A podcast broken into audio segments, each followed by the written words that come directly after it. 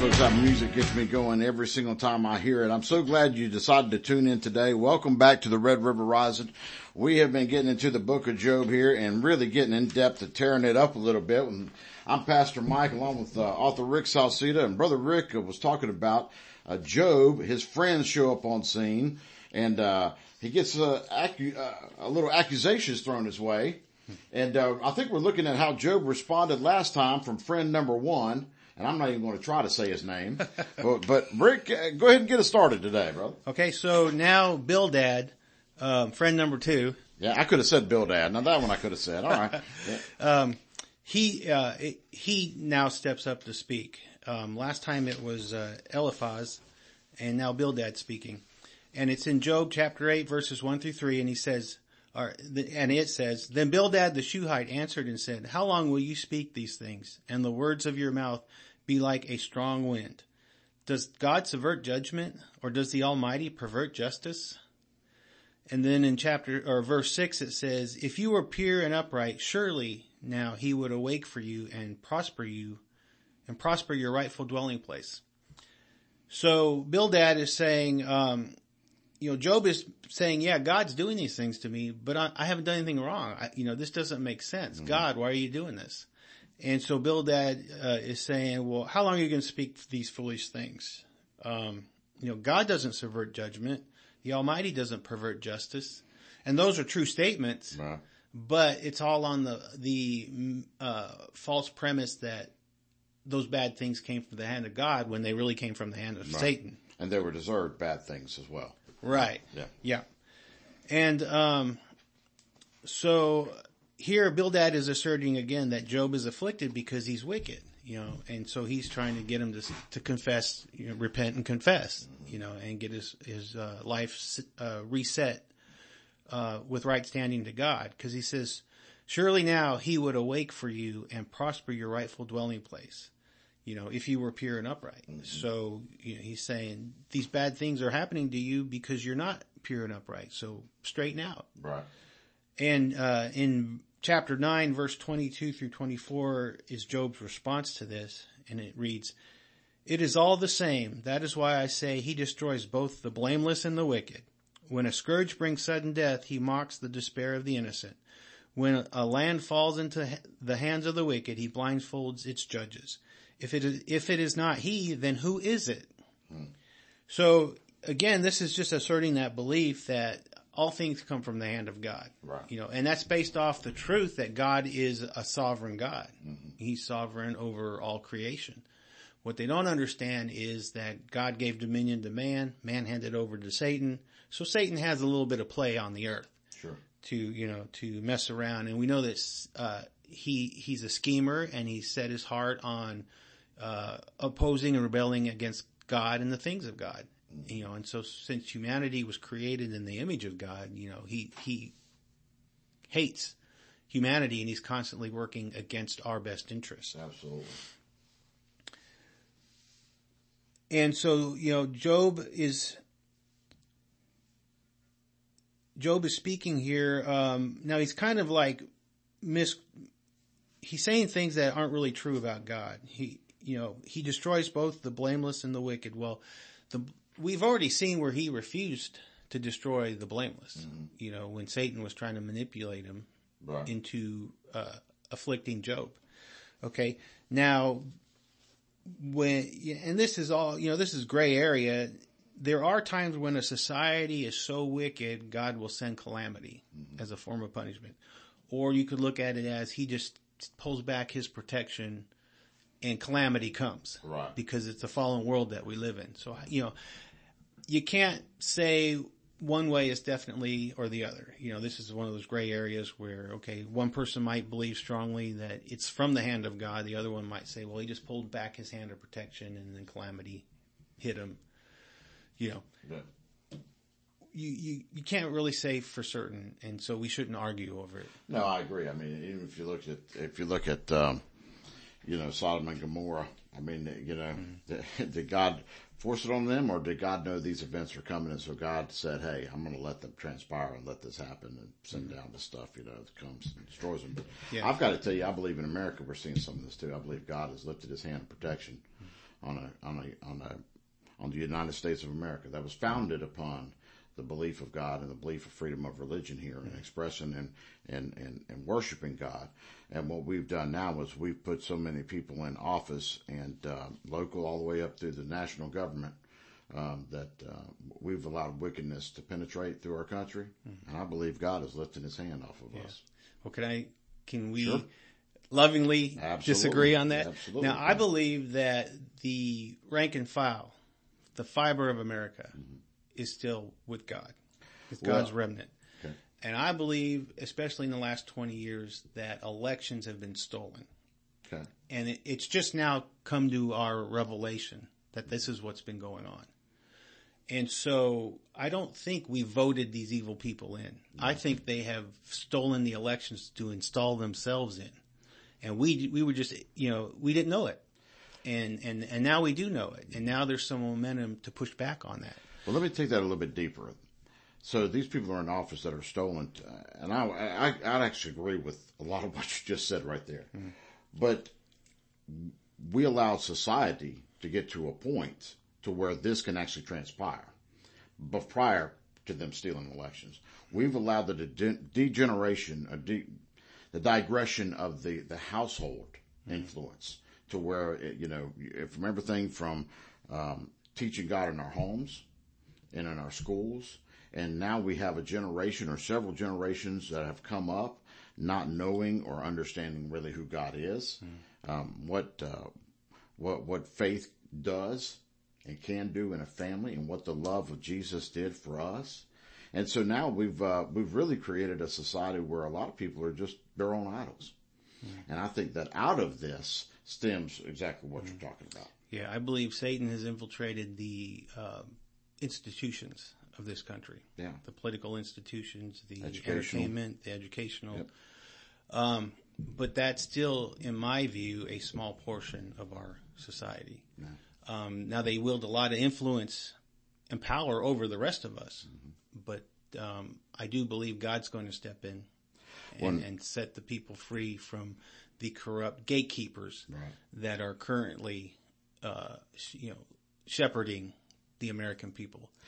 And when I say shepherding, I mean leadership roles in society. I don't necessarily mean pastors. Right. And I firmly believe that, Pastor Wilkinson mm-hmm. from up in New York, remember him? Mm-mm. No. Oh. Well, you've heard the switch and the crossblade? Yes. Nicky Cruz, he was the one that went up to New York and he preached on the streets and Nicky Cruz got saved. Yes. And I think the Guardian Angels came from his efforts. Mm-hmm. Other people formed Guardian Angels, but I think it was from his influence. Anyway, he prophesied that there'd come a time when the bars and, churches in New York would be shut down and then there'd be a great awakening. Mm-hmm. Okay. Well, I believe that great awakening is what we're experiencing now. Well, Lord knows I pray to see it move swiftly. Yes. Yeah. And I do believe there's going to be a great end time harvest. When God flips everything around, I think there's going to be a great, the emphasis is going to go from worldly to godly. Mm-hmm. And there's going to be a great, I believe, revival throughout the whole world and a great end time harvest so that God's house will be full. And then I believe the rapture is going to come. Right. Yeah. Well, I won't argue those points at all. Yeah. But I believe that just as it sits right now, and you're right. Well, the people have to come to repent. Before any of this happens, people have to come to repent. And my whole thing is that if we want true repentance, it has to be taught because you've got to be able to teach both sides of the spectrum. They got to know to be able to repent that they've done something wrong mm-hmm. and that they're living wrong. Otherwise, what is there to repent of? If they think that they're doing right, which a large portion of society thinks that what they're doing is morally and ethically correct when it's in direct violation of what the Bible teaches. Mm-hmm. I mean, because we now are basing good and evil not based off of a law, and I'm not talking like the condemnation law, but I'm talking about the law that's written on man's heart. Mm. That, is a direct violation of this. They're saying this is all okay and this is good. This is right when it's completely off the spectrum.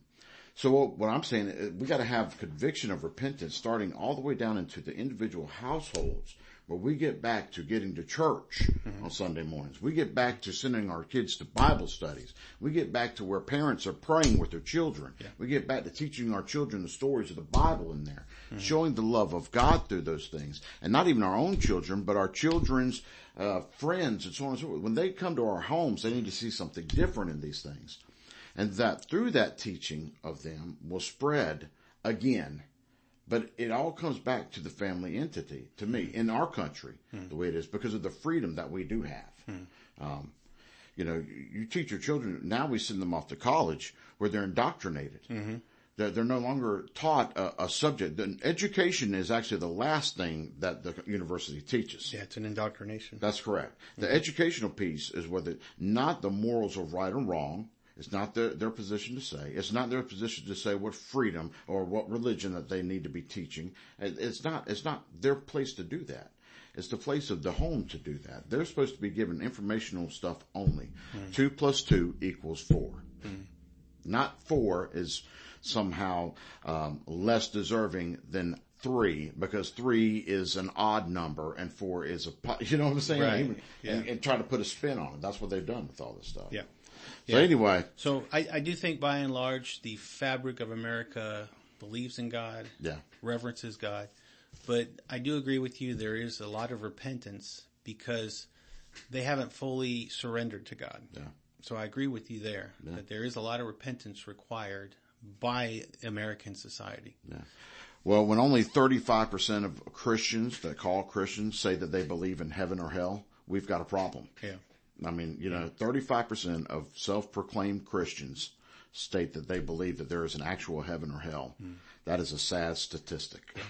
So it makes me question, are they really sold out to God? You know what I mean? Yeah, I think that's our biggest challenge in this country. You know, it's not the belief in God or the reverence that God is a good sovereign God, but being sold out to God. Yeah. That's our biggest challenge. It's your Lord. It's your Lord and Savior. Right. You know? Yeah. And that's not, and I don't mean, and I say that lovingly too, with compassion, because I've been there, loved God, knew of God, but didn't fear God in that respect.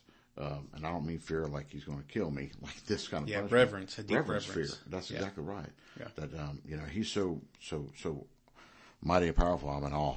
We've burned up a lot of time with just our own little thing here. All right, Rick, go ahead. Continue on. All right. So, in Job's final statement that I read, he said, if it's not God doing these things, then who is it?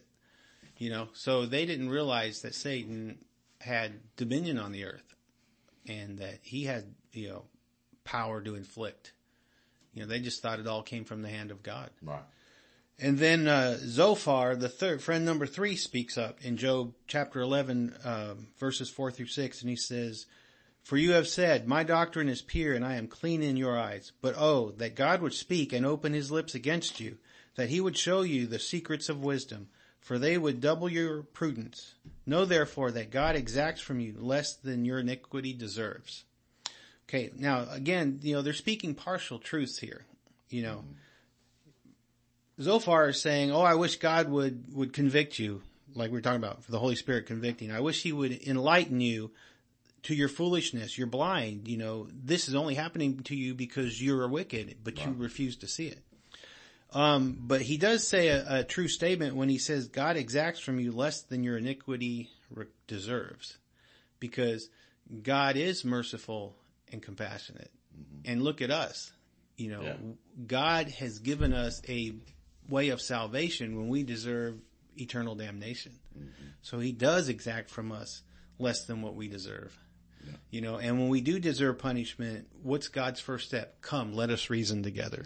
You know, let's talk this out. Change your mind, change your attitude, versus the lightning bolt.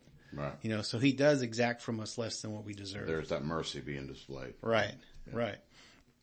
And Job, verses 14 through 15 says, if iniquity were in your hand and you put it far away and would not let wickedness dwell in your tents, then surely you could lift up your face without spot. Yes, you could be steadfast and not fear. So basically he's saying, repent, you know, put your wickedness aside, and then, you know, you'll have peace of mind and you'll have a blessed life. And Job's response to Zophar is, in chapter 12, verses 1 through 4, he says, "Then Job answered and said, no doubt you are the people, and wisdom will die with you." So now he's kind of mocking them. Right. "But I have understanding as well as you. I am not inferior to you. Indeed, who does not know such things as these?" So he's basically saying, you know, he's mocking them. Boy, you guys are all that in a bag of chips. Right, you know? Right. And when you die, all wisdom will be gone. But he's basically saying everybody knows these things that you're saying. Mm-hmm. And in verse 14, he says, "I am one mocked by his friends who called on God, and he answered him, the just and blameless who is ridiculed." So, you know, Job's crying out what he believes his position is. He's being mocked by his friends, and he calls on God, and God in the past has answered him. And currently he's a just and blameless one who's being ridiculed. Well, listen, I gotta tell you, I mean, really examine his friends for a second. How good of friends are these? Right. I mean, if they really were as good of friends as maybe they think they are, they would probably be just as perplexed as Job was. Right. Like, why is this really happening? Let's look at this from a different, Job, we know you. We know what you're doing, man. What's going on? You know what I mean? Right. Not from a standpoint of accusation. So I got to tell you, you need to be careful on who you surround yourself with. Right. I'm sure they were wealthy, noblemen, and along with that comes pomposity. Yeah. And they were being judgmental towards him. That's exactly right. That's what I see in a lot of that conversation. Of course, it continues on, but that's what I see with it. Now, I love that verse 4. There in chapter 12, because I think that's a type and shadow of the Lord Jesus Christ. Because if you read it, I am one mocked by his friends. Mm-hmm. Jesus came to his own, and his own received him not. Yep. Who called on God, and he answered him.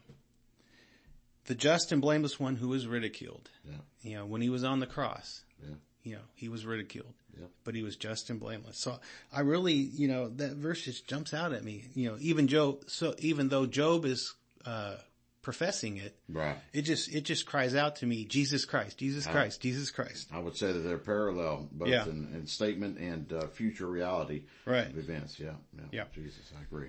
Yep, praise God. Yeah. So this same back and forth occurs between Job and his friends all the way through chapter 31. Wow. Okay, and so next I want to get into how to respond to people who throw false accusations against you. But if you want to hear those verses in that discussion, you'll have to join us next time, because that's all we got for today. So until then, prepare your heart for the coming revival. Amen.